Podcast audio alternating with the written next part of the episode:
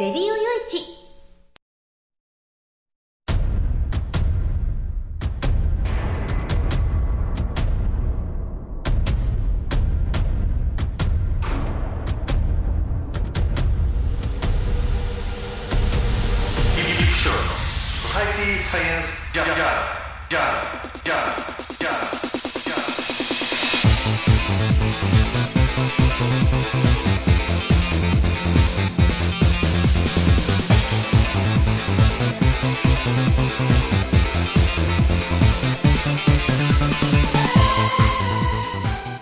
皆さんハローじゃご機嫌いかがですか、えー、ソサイティサイエンスジャーナル第524回ということですけどね。えー、もう6月に入りました。もうねなんかものすごい雨が何度か降りましてね。うんまあ集中豪雨って言いながらもまあ一つの夕立なんでしょうけどね。えー、まあ地上があったかい、え、上から寒気が覆いかぶさってくるっていう。で、まあそれでね、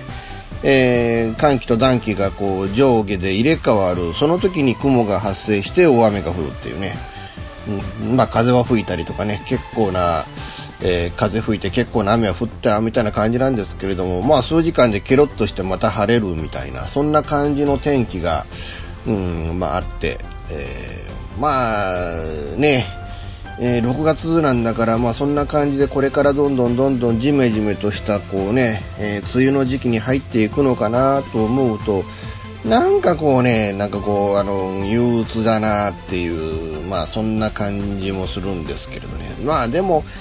まあ寒暖差、ちょっとこのところね、えー、朝晩寒暖差が激しくて長袖着てないと寒いなみたいな感じですけど、日中になるともう30度近くになっても暑くて暑くてたまんねえってなって、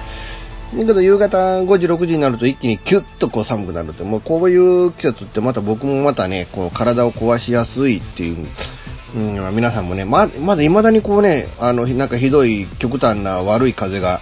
なんか流行ってるような様子もあるので、えー、本当皆さんもね、お気をつけいただきたいなと思うんですけれども、でもまあ、春先ね、とか秋とかより、まあそこまで僕のね、身体的なリスクはないかなっていう感じで、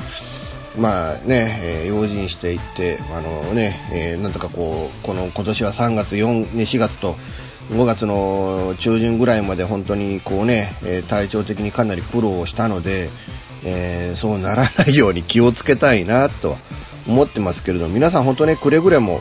うん、お体はね、壊されませんように、風邪とかね、えー、ひいたこれが夏風邪になると長引きますからね、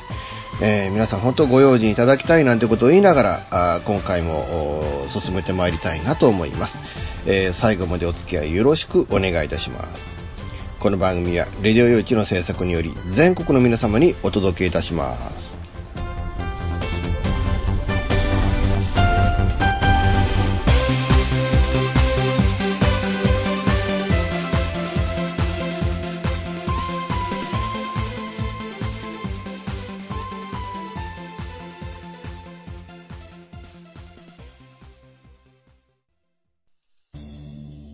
玉川をキーステーションに全国ネットでお送りする FM ミッドナイトハイウェイサタデースペシャルマイフレンド様のハイパーウィークエンドでは身の回りの出来事や1週間のニュースの中から話題を拾って毎週1時間お送りしております。また時にはゲストをお迎えしてのフリートークスペシャルとしてもお送りしております。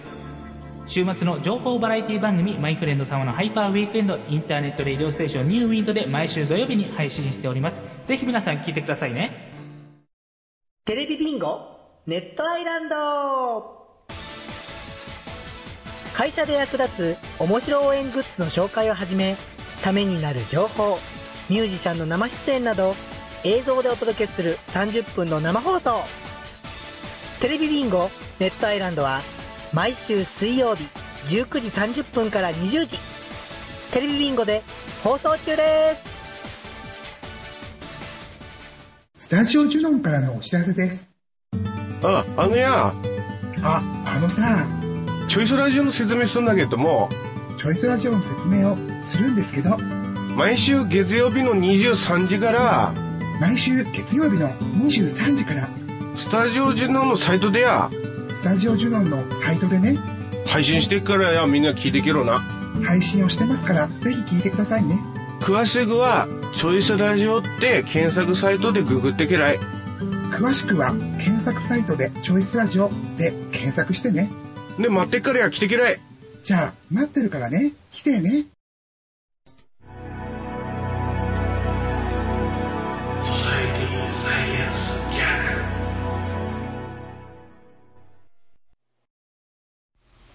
うーん、あのー困ったもんだなっていうニュースなんですけどね。うーん、あのーまあ、アメリカなんですよ。まあ、あの、もう皆さんニュースでご存知だと思うんだけれども、うーん、いわゆるね、えー環境保護に向けた、まあ、二酸化炭素の削減とかね、えーまあまあ削減、まあ排出削減ってやつですよね。まあそういうのとか、あーまあとにかくその地球の環境をなんとか、あ昔のその問題なかった頃に戻そうという、まあそれでね、うーん、あの、昔まあ京都議定書っていう、まあ京都で、えーそれをまあ取りまとめたね、えーこうこういう方向で皆さん行きましょうね、みんな各国行きましょうねっていうのをまとめたっていう、まあその京都議定書っていうのがあって、でそれをさらに発展させて進化させて、で、みんなでこれ守っていきましょうねっていうので、うーん、発行したはずのパリ議定、えパリ協定ですか。うん、なんかそっからアメリカがまあ離脱をすると一方的に宣言をしたっていうことでね。なんかちゃんと手続き踏めば1年半とか2年で、えー、なんかアメリカきちっとこれ離脱できるそうですよね。うーん、まあ、あの、大統領になる時の公約からしてね、もう TPP なんてもうね、やらないんだ。で、パリ協定からも離脱するみたいなことで、いわゆるその各国間でアメリカが参加して決めたものに対して、もう全部こう、ちゃぶ台返しをしようとするっていうね。うーん、っていうのが、まあ、なんていうのか、政治ってね、結構継続性ってっていうのが大事で、なかなかね、この、それまでの野党が政権取ったからといってね、その、その政策が実現するものじゃないんですよね。日本だってそうじゃないですか。もうあの、民主党政権がね、えー、政権取ったと。でもその時に、あの、民主党が掲げてて、ね、えー結構いろいろやってましたけれどね。うん、あの、もうなんとか自分たちの政権ね、えーで、こう公約として掲げたものは一つでも実現するんだって、えーいろいろやってましたけれども、なかなかそれが実現できるもんじゃなくてね。うん、結局お役所からの大反撃を食らって、えーで、あの、まあ、結局のところ、うーん、まあ、結局自民党が言ってたことと同じことを言い出したじゃねえかよってなって、民主党のせい、ね、その信頼性みたいなものがなくなって、で、国民がみんなそっぽ向いちゃったっていう、えー感じだったんですけれどね。うん、だから本当、なんていうのかな、その、まあもちろんその、自分たちで掲げた政策っていうものは、その政権取ったら、それを実現するために努力はしなきゃいけないんだけれども、でも、やっぱりある程度継続性っていうものが一つ大事なのと、あとやっぱりその、各国間の中で取り決めをね、行って決めたわけじゃないですか。本当はその取り決めっていうのは、まあ結構本来は厄介な話でね。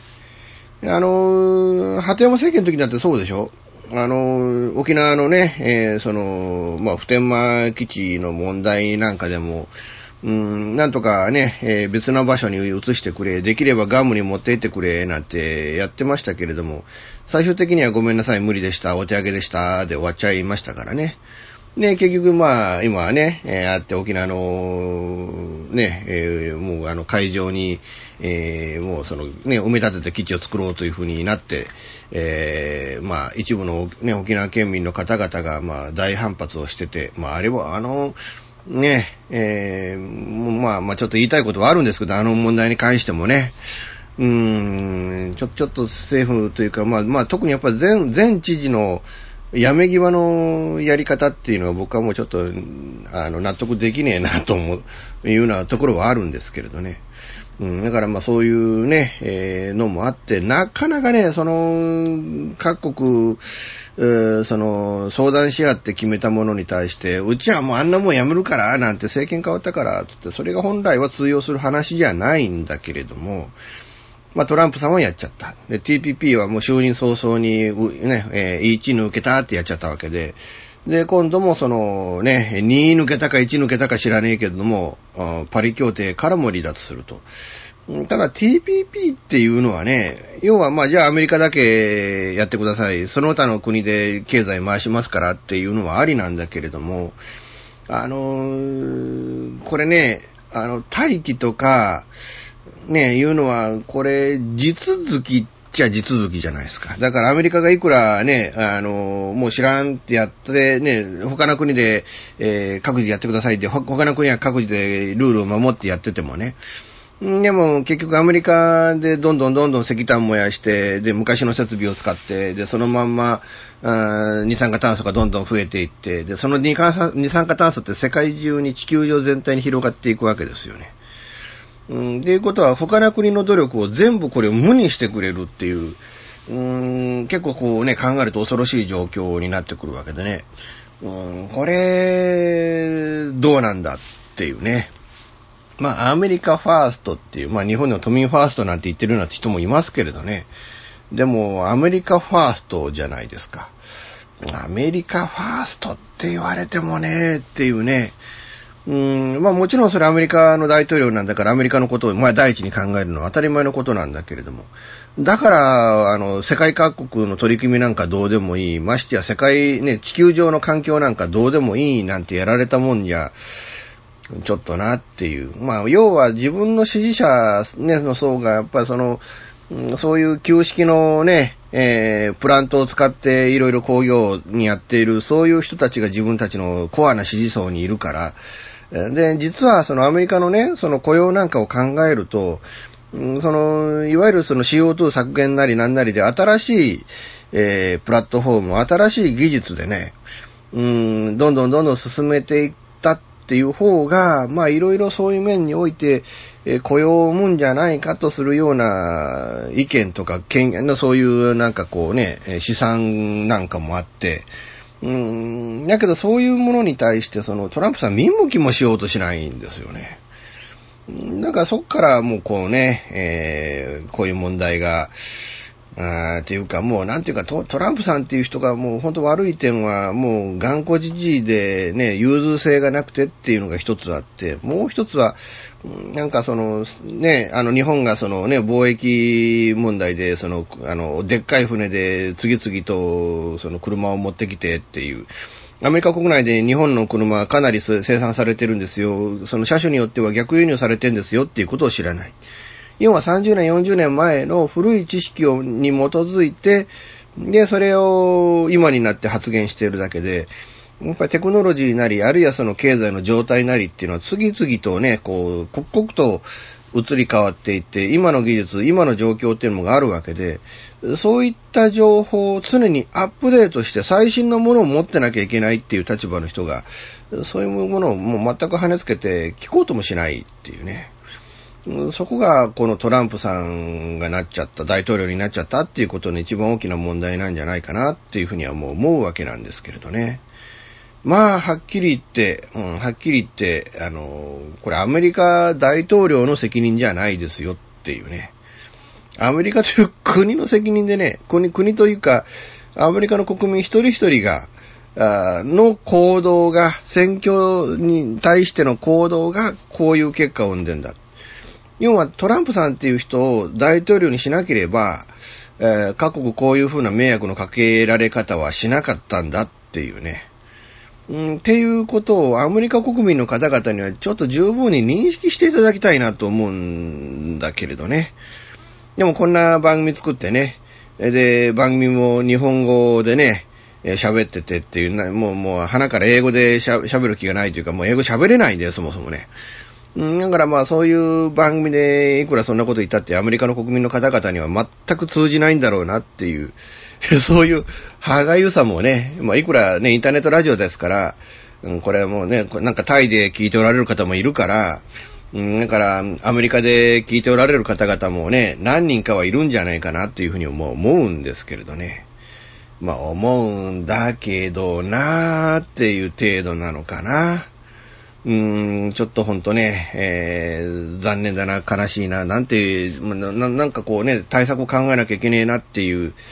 えー、いう感じではあるんですけれどね。まだね、北朝鮮のね、えーミサイルだ、核兵器だって言ってますけれど、それはもうか、ね、ミサイル発射のボタンを押さなければ、あるいはね、え核を搭載してドガーンと敵国にそれを打ち込まなければ、まあ、あの、まあそうなった時に初めて大きな被害が発生するっていうね、まあそうならないように気をつけなきゃいけないね。えー準備しな、そうならないような準備もしなきゃいけないし、えーまあ、なんとかね、あの、平和的に平和的にっていうね、その平和を模索するっていう努力もしなきゃいけないんだけれども、でもその CO2 っていうのは、その、どんどんどんどんね、その、いわゆるその臨戦状態だの、緊急事態だのってなって初めて発動する地球上の危機ではなくて、世界の危機ではなくて、アメリカがこのね、抜けました。で、このパリ協定守りませんよ。どんどんどんどんその石炭燃やして、旧式のプラントで、えー CO2 をね、えー削減は一切しませんよっていう、ただ単にそういう行動するだけで地球全体がこう迷惑をする。もう世界がそれでね、えー何らかのね、えーそのデメリットを被るんだっていう、まあ、そういう問題になってんだっていうのは本当これは深刻な問題だと思うんで、どうなんのかなっていう、えーまあそんな気がしているんですけれども、いかがでしょうかね。うん、あの、まあ、あの、ちょっと、あのね、えー、まあ、うんまあ、あの、外交ね、えーに携わっておられる各国の方々ね、まあ、トランプさんはそうね、説得できるのかどうかわからないですけれどね。うーん、まあちょっとこれはアメリカの方々、アメリカ国民の方々に、ね、えーその共和党の方々は、ね、その、いわゆるその地球温暖化なんて嘘だと。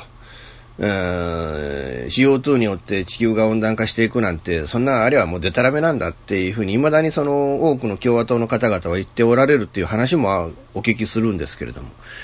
うん、でもそういうね、えー状況で、もうその、パリ協定なんかどうでもいいなんていう政策を取られるっていうのは、それはもうアメリカの方々、一人一人の市民の方々の責任でもあるので、えーちょっとね、うん、なんとかしていただきたいなと、その行動を促したいものだなと思います。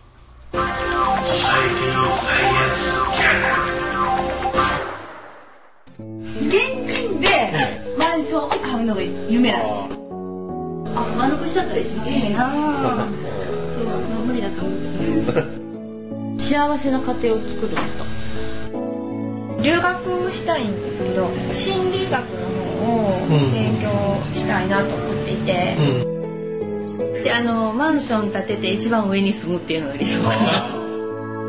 あなたの夢を応援しています。風俗リンクラジオ。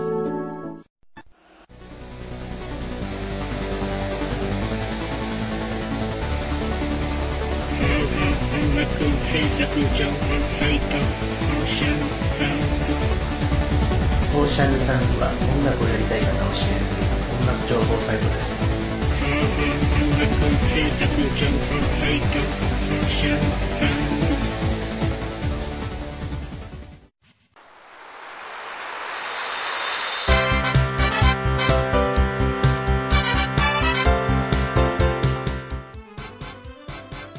ゆるいお話はフェアリーテールが気が向いた時に更新する、えーその時興味があるものゲームの話自転車のお話まあ社会状況のお話。そういうものを題材に、えーゆるくゆるく語る番組です。ぜひ皆さん聞いてね。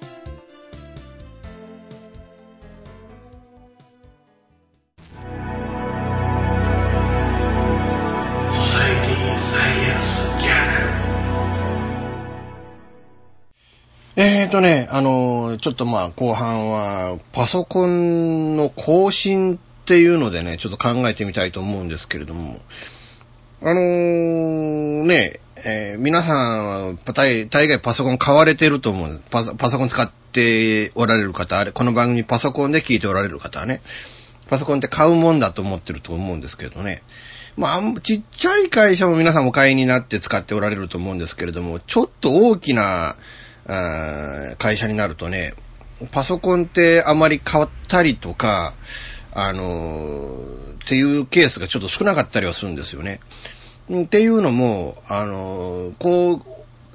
会社の中でこう使ってるパソコンなんかも一応資産っていうことになるので、それが何千台何万台っていうことになってくると、これ、資産としては税金かかるんですよね。で、それがね、ただ単にこう普通に買って、で、それを使ってるっていうだけでもうその税金が偉いことになって飛んでいくっていうのもあるので、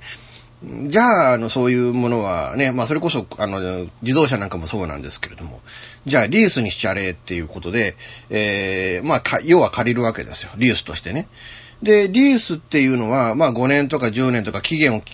区切って、えー、借りると。で、その期限の後はどうするのかって言ったら、まあ、若干、あの、少ない、あの、料金を、あの、払うか、まあ、場合によったらただの場合もあるんですけど、その、うん、使ってたパソコンをもう、じゃあもらっちゃうとか、あるいはもうそれ、じゃあ、あの、これ返しますので廃棄してくださいっていうふうに出すとか、うん、まあ、いうことになるわけなんですよ。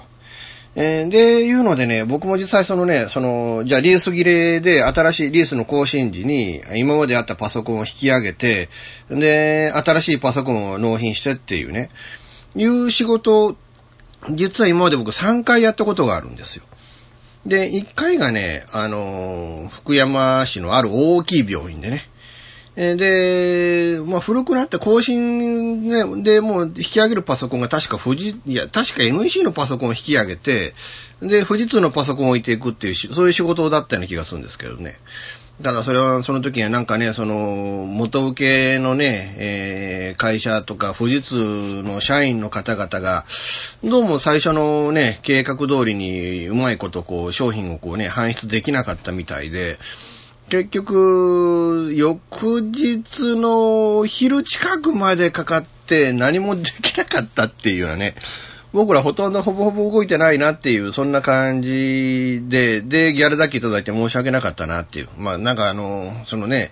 富士通の責任者の方々、なんかあの、病院のね、お偉いさんにかなり怒鳴って、怒鳴られて怒られてましたけれどね。うん、だけど、まあね、あの、引き上げるだけ引き上げちゃったら、じゃあ次にそこにパソコンがねえと、あの、使えねえじゃねえかよっていうんでね。うん、まあ、ちょっと病院もね、ちょっと気の毒だったんじゃねえかなっていうふうに、まあ、まあ思うわけなんですけれども。で、あとはね、実は僕 JR のね、えー、ある、ある部署とある部署で、あの、ていうかまあまあぶっちゃけ岡山と新大阪でね、うん、あの、パソコンをバーンと入れ替える仕事をしたんですけれどね。ね、だからまあ、古いパソコンを上げて、BIOS 画面を出して、で、ハードディスクロックをかけて、で、起動の、あの、パスワード、これ、Windows 上のパスワードでなしに、その BIOS 上で、あの、パソコンってパスワードかけられるんですよね。が、それでな、なんか4桁の数字をポンポンポンポンと入れて、まあ、その4桁の数字はちゃんと決まって、この、この数字を入れてくださいっていう指示を受けて、で、そのパスワードを入れて、で、電源、パソコンの電源切って、ね、箱を開けて、あの、まあ、新しいパソコンを、まあ、一応番号書いてあるんですよね。その古いパソコンに番号書いてあるので、それと同じ番号のパソコンを、その、棚から出してきて、え、で、箱を開けて、で、その、社員の方に渡すと。で、預かったパソコンをそうやってパソコン、ね、パスワードかけて、ハードディスクロックをかけて、で、その、あの、今開けた空の箱に入れて、で、その交換済みのところの棚に今度はこう置いていくっていうんで。で、でもね、一台の交換にもう慣れてくるとね、3分もかからないんですよね。うん、だからもうパッパッパッと、もうそれこそ1分2分でパッパッパッとやってっていう感じで、しかも、あのー、岡山も、その、新大阪も、確かね、2日がかりでその作業をやると。まあ、いっぺんに全部交換するってなると、まあ、いろいろ会社内に支障があるからということなんでしょうね。だからもう、あの、一部分を、あまあまあ、だからこっからここの部署は今やって、今日やって、で、こっからここの部署は明日やってっていう感じになんか割り振られたりとか、まあまあ、今日、今日できる人は今日やっといてください。で、できない人は明日やってくださいみたいな感じで、それでこう、二日間に割り振ってっていう感じだったんですけど、僕はその仕事の都合で、岡山も新大阪も二日目しか入れなかったんですよね。そしたらね、あのー、どちらも、もう、一日目、初日にもう全部ね、なるべくもう、公開しとけっていうことになっちゃってて、だから二日目はね、残りがもう100台も残ってない状況で、ほんとね、あの、あっという間に、あっという間に、っていうかもうほぼほぼ、あの、椅子に座ってボケーっとしてる時間の方が長かったみたいな。で、しかもそれでね、あの、ちゃんとね、えー、新幹線代と、えー、あの、出していただいたっていうのがね、新幹線代と宿泊代もね、うん、出していただいたっていうのが、まあまあありがたい、いい、いいギャラの仕事だったなっていう、えー、感じで、まあもう動いてたんですけれどね。でも、あのー、まあ問題としてね、やっぱりそのパソコンっていうのはやっぱりその一番大事なのはデータなわけで、で、アプリケーションなんてのはまあインストールし直しはどうにでもなるわけでね。うん、で、まあそういうね、えー、流出業者と組んで、あの、いろいろ作業するってなると、大体その、インストールしなきゃいけないツールなんかは、あらかじめインストールされた状態で来てるものなんかもあるわけで、だから、そうなると、本当ね、えー、問題ないわけなんですよ。で、問題なのはやっぱりデータで、えー、やっぱりね、データ残さなきゃいけない、このパソコンはデータ残さなきゃいけないから返せないんだ、みたいなパソコンがあったりだとか、うん、結構そういうのもあったりはしたんですけれどね。で、まあなんでこれ今こんなニュース、あね、あの、ニュース取り上げてるかっていうと、実はまあこの観光庁なんかもそういう形で、うん、あの、いわゆるリースのパソコンを使ってるっていう、そういう観光庁も多いわけで、で、なんか財務省もなんか今月いっぱいぐらいなのかな。で、パソコン入れ替えて、えー、っていう作業があるそうなんですね。なんか NEC データがなんかそれを請け負ってやってるみたいな話なんですけれどね。うん、だからまあ、それでね、えー、今問題になってんのが、だからその森友学園とのね、その売買記録、売買の交渉過程、まああれね、どう考えたってなんか1年で消すんだよなんて話してましたけれど、あの国会でね、そういう話になってましたけれども、どう考えたって、消えてるわけがない。なくなってるわけがない。だけどそれ出すと問題があるから出さないための口実としてそういうことを言っておられるっていうね。まあ、はっきり言って、あの、あのね、えー、国会で答弁された方々は皆さん国民を欺いていらっしゃるんですよ。うん、もう本当にそこら、それだけでもちょっとものすごい憤りも感じたりするんですけれども、で、ここの更新作業が来ると。で、まあ、メーカーさんね、その作業を請け負ったなんか NEC データさんも、結局、その契約上の問題でね、それを、中のデータを自分たちの正義感で取り出すわけにもいかない。えー、結局、粛々とそのデータを消していくしかないっていうことでね。なんかね、だからもうこれで急にこのね、えー、下手するとハードディスクをね、いわゆるそのデータを電子的に消すんではなくても、ハンマーで上、粉々にしろみたいな、そういうことにもなりかねねえんじゃねえかなっていうので、もう永久に、もう、はい、もう、ほぼ永久的にこのデータっていうのを取り出すことができなくなるっていうね。うん、だからもう本当はあの、財務省としたら、もうこの証拠隠滅に、まあ、もってこいなんでしょうね、この、こういう、うん、あの、パソコンの更新っていうのがね。実際そのね、そういう仕事にまあ何回かね、まあ3回だけですけど、そういう仕事に当たらせていただいた経験がある分余計にね、うん、あうまい、うまいことをこのね、えー、合法的にデータを、これはもうね、もう本当は隠蔽なんだけれども、隠蔽に法的にならないじゃないですか。データの更新なんだから。でね、パソコンの更新なんだからね。だからもう本当になんていうのか、まあ憤りを感じますよね。でもここに来て、例えば文部科学省でね、あの、まあ、前川さんの証言なんかもありましたけれども、それに今度、この後追いするように、また新たなデータが、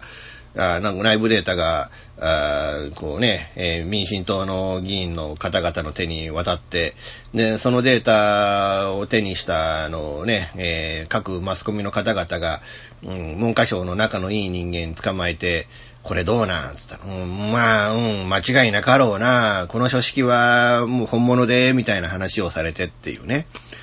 うーん、っていうので、後から後から出てくるというので、まあ、あの、家計学園のね、話もちょっとそれで、えー、まあ問題にするんだけれどもね、野党は問題にするんだけども、ここはやっぱ数の力ってのがあるからね、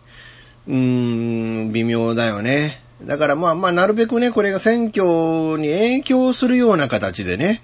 えー、盛り上がっていただいて、どっちみち1年半以内にはこうね、えー、衆院選挙やんなきゃいけないんだから、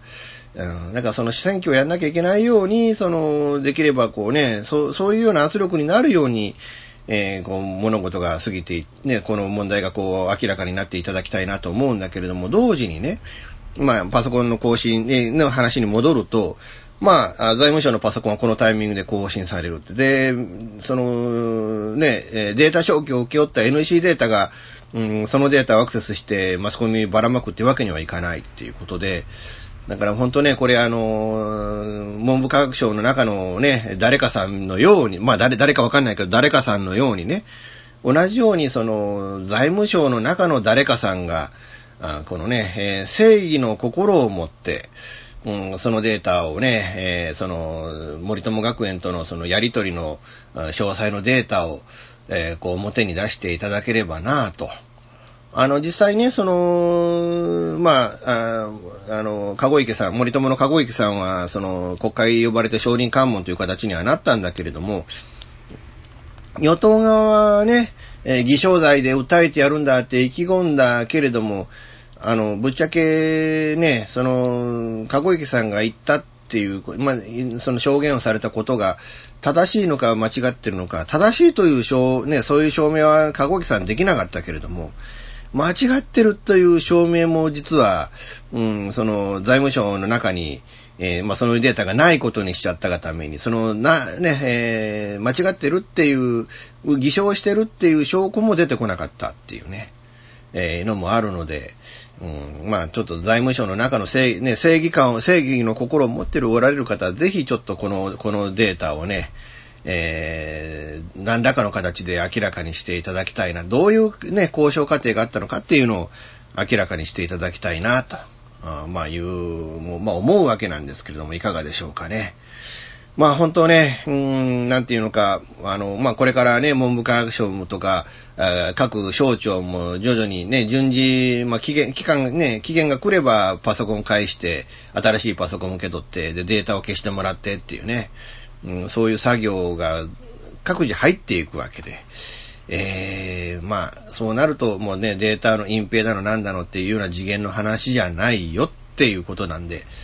えー、なんかリリースっていうね、リースを使わざるを得ないっていう部分もあるんでしょうけれども、まあ、リースを使っているね、便利な面もいろいろあるんでしょうけれども、でも本当このリースっていう制度の、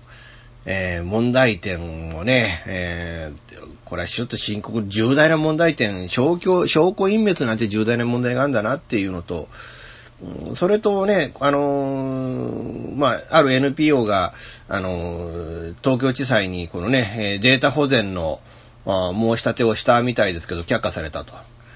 うーん、なんかね、そういう、だからそういう、あのー、こともね、えー、ちょっと踏まえた新しい法律っていうのも必要なのかもわかんねえなと思うけれども、まあ、総理官邸ね、主導でこういうことが起こっちゃうと、えー、まあね、総理のお友達ばかりが優遇されて、えー、行くことになるんだなっていうのがね、なんか、なんか、日本っていう国はまたどんどんどんどんこうね、えー、民主的な国じゃなくなっていってるんだなっていうことをこう、えー、強く感じるわけなんですけれども。まあ皆さんね、どう、どうお考えですかね。うん、僕はこうね、今の、これからどんどんどんどんこういう世の中になっていく日本という国を憂いているんですけれども、本当皆さんいかがお考えでしょうか？ソサエティサイエンスジャーナル。ほぼ毎週金曜日更新しているミスター y のワイワイフライデー。絶好調でお送りしているは、はずなんですけど、皆さん聞いてますか？本当にメッセージが来なくてしょぼーんな私ですが、皆さんからのメッセージも募集中。できれば毎回聞いてください。私も毎週更新できるように頑張ってます。ミスター y のワイワイフライデー、毎週金曜日、ほぼ更新中です。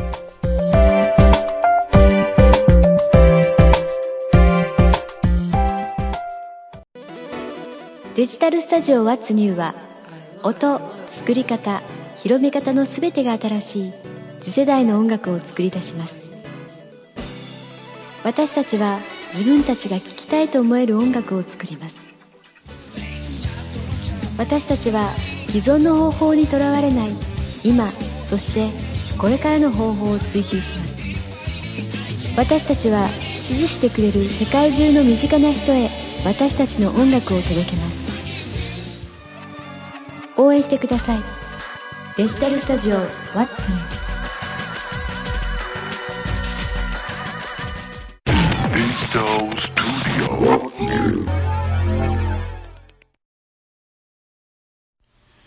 さて、えー、エンディングなんですけどね、えー、ちょっとまあお知らせをさせていただこうかなと思うんですけれどね、ああの、プレイガールラジオっていう番組があって、えー、ピースケさんっていう方がパーソナリティで、ね、の番組なんですけれども、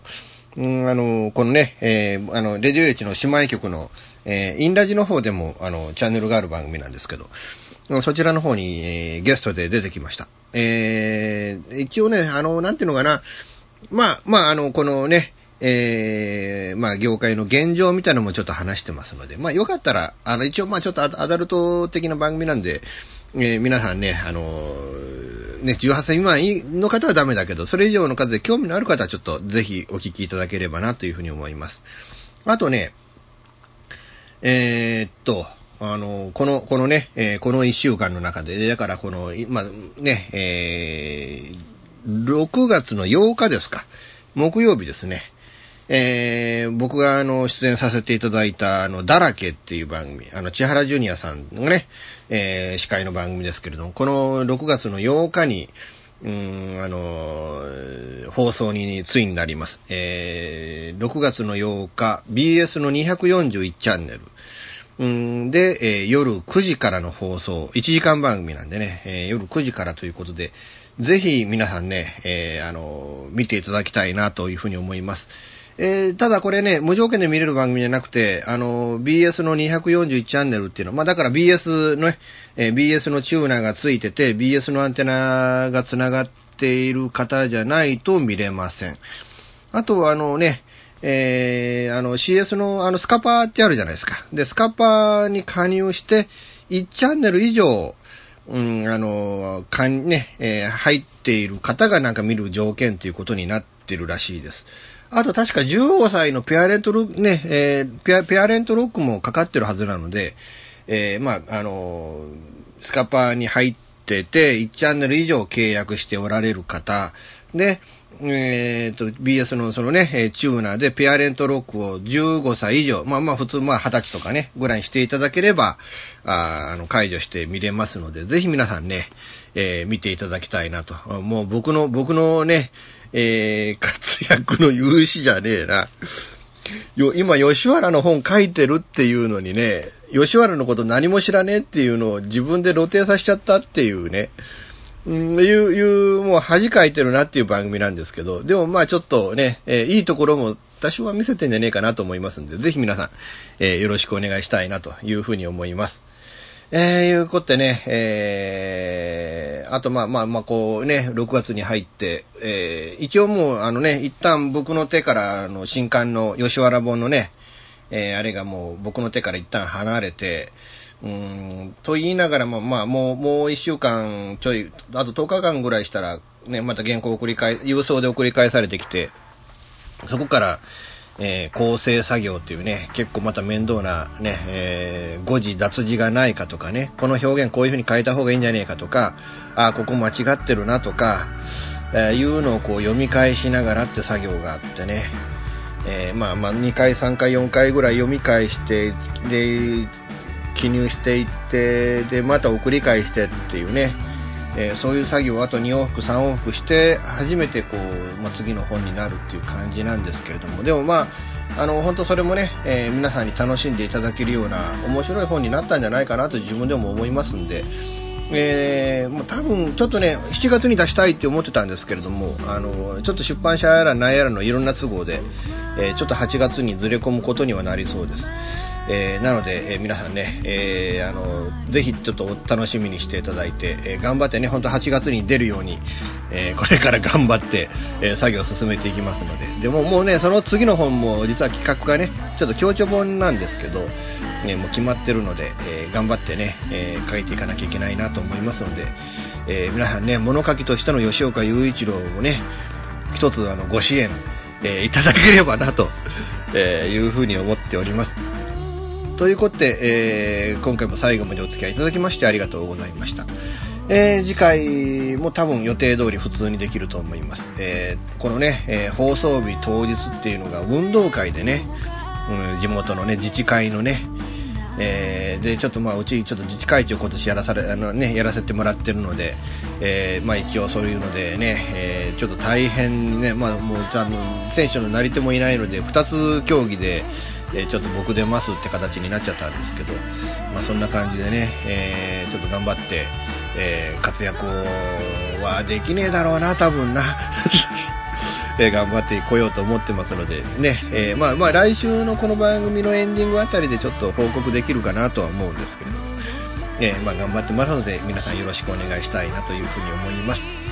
えー、いうことで、えまた次回よろしくお願いいたします。この番組は、レディオ用一の制作により全世界の皆様にオンデマンドポッドキャストを FM ラジオでお届けいたしました。お相手はイプシロンこと吉岡雄一郎でした。じゃあまた次回ごきげんよう。さようなら。